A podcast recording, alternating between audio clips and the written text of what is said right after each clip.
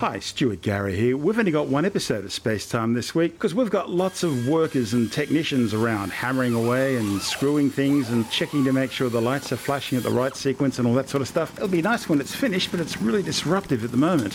So I thought I'd take this opportunity to let you know about a new podcast. It's from the folks at Live Science and it's called Life's Little Mysteries. Join host Mindy Weisberger and Jeanna Bryner from Live Science as they give you the lowdown on all the things big and small that make you truly wonder about the world around you. Topics range from what dogs dream about when they're sleeping to volcanoes and how scientists know when one's about to erupt. They even investigate why eating fries taste so bad when they're cold. It's all that fun science stuff you've ever wondered about. In this clip, you'll hear Mindy and Jeanna talk about the mysteries of the ocean, from how salty it is to just how much of it is still undiscovered. And while you're listening, be sure to search for and subscribe to Life's Little Mysteries in Apple Podcasts, Spotify, Google Podcasts, iHeartRadio, or wherever your favorite podcast app is. Anyway, I think you're going to enjoy it. Give it a listen to, see what you think. Hello, and welcome to Life's Little Mysteries with Live Science. I'm Jeanna Bryner, editor and chief of Live Science. And I'm Mindy Weisberger, a senior writer at Live Science. The world can be a pretty mysterious place, and we at Live Science love to ask and answer questions about mysteries big and small, about ancient civilizations, our planet and solar system, the plants and animals that live alongside us, our bodies and how they work, and technologies that we use every day. In today's episode of Life's Little Mysteries, we'll take a closer look at one of the most mysterious environments on our planet the ocean.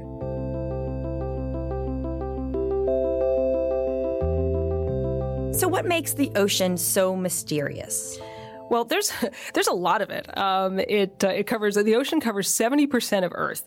Uh, the average depth is about twelve thousand feet, but the deepest part, uh, which is Challenger Deep in the western uh, Pacific Ocean in the Mariana Trench, is thirty six thousand two hundred feet deep. So there's a lot of ocean and and according to NOAA, 95% of the ocean is unexplored and about 91% of all the species that live in the ocean are still to be classified. And the oceans are important. Actual life on Earth began in the oceans. All complex forms of terrestrial life that live on land now, including us, originated in the oceans and evolved over hundreds of millions of years. So, right. So, on, on top of all the species that have lived in the oceans and are now extinct, and the species that live in the oceans now that we don't even know about, all of life on, on land again, life that is life that is around now and life that uh, is no longer around. Everything came from the oceans. That was the starting point for all life on Earth. Which is interesting because conditions in the ocean can be quite extreme. Yes, so this is another um, of the big mysteries about the ocean is that there are parts of the ocean where the conditions there are just so extreme that it seems like no life could survive there at all. So the deeper you go in the ocean, as you as you go farther and farther down from the surface, ocean pressure increases about 14 pounds per square inch about every 33 feet. So by the time you get to around 3,000 feet below the surface, most organisms that have gas-filled spaces in their bodies, you know, such as such as lungs, uh, those would be completely crushed. And in fact, marine biologists, when they do uh, when they do missions to the deep ocean, uh, often what they do is uh, we've written about this at Live Science. They they decorate styrofoam cups and styrofoam objects, and uh, and they bring them down because what happens is that as they go deeper and deeper, the pressure crushes all the air out of the styrofoam, and then when they go back up to the surface, they have these beautifully decorated objects that are squished down really, Tiny really small and yeah. very Twitter friendly. Yeah, and very Twitter friendly. Yes, there was a there was a popular Twitter hashtag uh, last year, I think, where marine biologists yeah. were sharing all of the all of the objects that they brought down to the deep sea. And uh, but it's not just the pressure in the deep ocean. It's also dark and very cold. Uh, it can below 650 feet, which is deep, but the Mariana Trench goes down over 36,000 feet. Average temperatures are 39 degrees. Right. And, and, and, there's also extremes. You know, it's a very, it can get very cold and it can also get very hot. Right, right. There are also, right. There are also parts of the ocean where you get these just blasts, these jets of, uh, of extremely superheated water. So these are and these are hydrothermal vents, uh, and they've been known about since, uh, since 1977. Right, right, and uh, they form in uh, volcanically active seafloor regions. So you know, so you've got these volcanoes that are under the ocean floor, and they're spitting out all this mineral-rich sulfur, minerals, all these different, I guess, nutrients, basically that some extreme life forms can use down there. And microbes convert those minerals into food, and they process it. It's it's something called chemosynthesis. Right. So around these these hydrothermal vents, so they're spewing up water that's you know that's that's uh, heated up to 750 degrees Fahrenheit, and so you would think that you know it's down at the bottom of the ocean, so really high pressure, super cold, except for these jets of extremely hot water that are coming out, and you'd think, okay, well, you know, no life could live down there, but around these hydrothermal vents are actually these these thriving communities that are very uh, that are very diverse.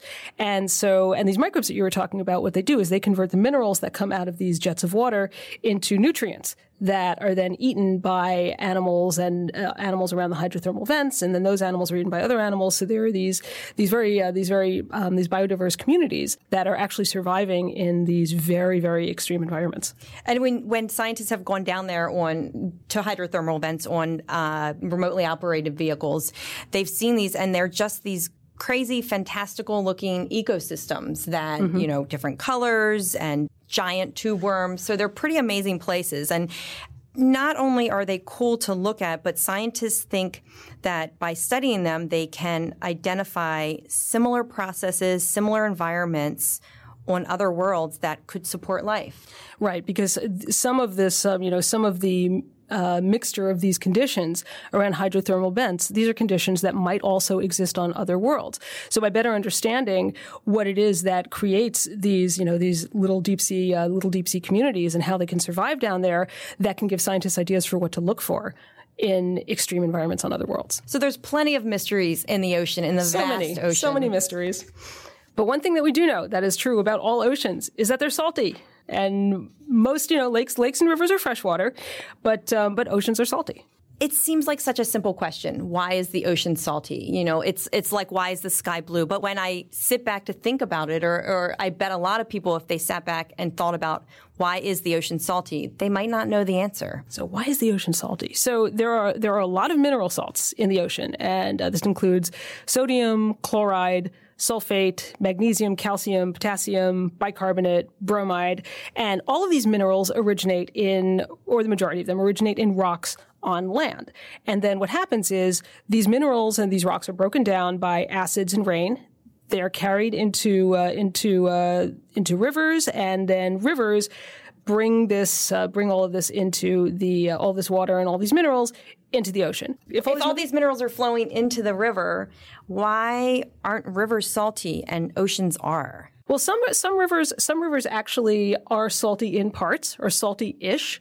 So there are these sort of transitional zones brackish brackish environments. Right, estuaries. Yes. So in ecosystems, there are ecosystems that are built around uh, the regions where when rivers start getting start getting close to to the ocean, you start getting these uh, you know, these these brackish environments that are kind of a mix of freshwater and salt water. So they're a little salty, but they're not as salty as the ocean.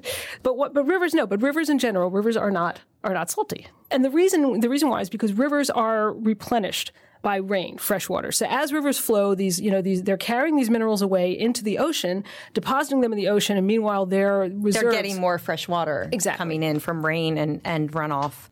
Exactly. And what, but what happens is that after the river water with carrying all these minerals flows into the ocean, over time, water evaporates, but the minerals don't go anywhere. They stay there and they just keep concentrating and concentrating. So in fact, the oceans on, on, you know, Earth when Earth was young were probably only slightly salty, but over billions of years, the mineral deposits have become more concentrated, which causes varying degrees of saltiness, but which leaves all oceans distinctively salty. And about how salty are oceans on Earth? Well, the concentration of salt in seawater is about 35 parts per thousand on average. So, to put it another way, about 3.5% of the weight of seawater comes from dissolved salts. So, rivers can carry about 4 billion tons of dissolved salts into the ocean every year. So, they're constantly dumping these salts into the ocean while they're getting replenished. And the oceans, while huge, are salty from this. Right, right. So I mean, just just to put that into perspective, just in in the U.S. alone, about 225 million tons of dissolved solids and 513 million tons of sediment are carried into the ocean every year from rivers and streams, just in just in the U.S. And let's say we were to extract all of that salt. I'm I'm assuming that would be a lot of salt. Let's let's yeah let's let's think about that. If we want to visualize what it would look like if we pulled all of the salt out of the ocean and just you know spread it out in front of us, what that would look like. So according to some estimates, if the ocean salt could be extracted and spread evenly over Earth's land surface, then that layer would measure more than 500 feet thick, and that's that's about as tall as a 40-story office building. Which is amazing amount of salt. I'm just right now. I'm just picturing the New York skyline with the, the, oh, all these too. buildings that are just buried in, in hills and layers of salt. It's beautiful. uh, well, yeah, beautiful and very salty. Join us on this exciting voyage of discovery and downright weirdness as we explore life's little mysteries. And don't forget to rate, review, and subscribe to the show on Apple Podcasts, Spotify, or wherever you get your podcasts so you don't miss out on new episodes. Life's Little Mysteries is produced in conjunction with Audioboom as part of their Audioboom Originals Network.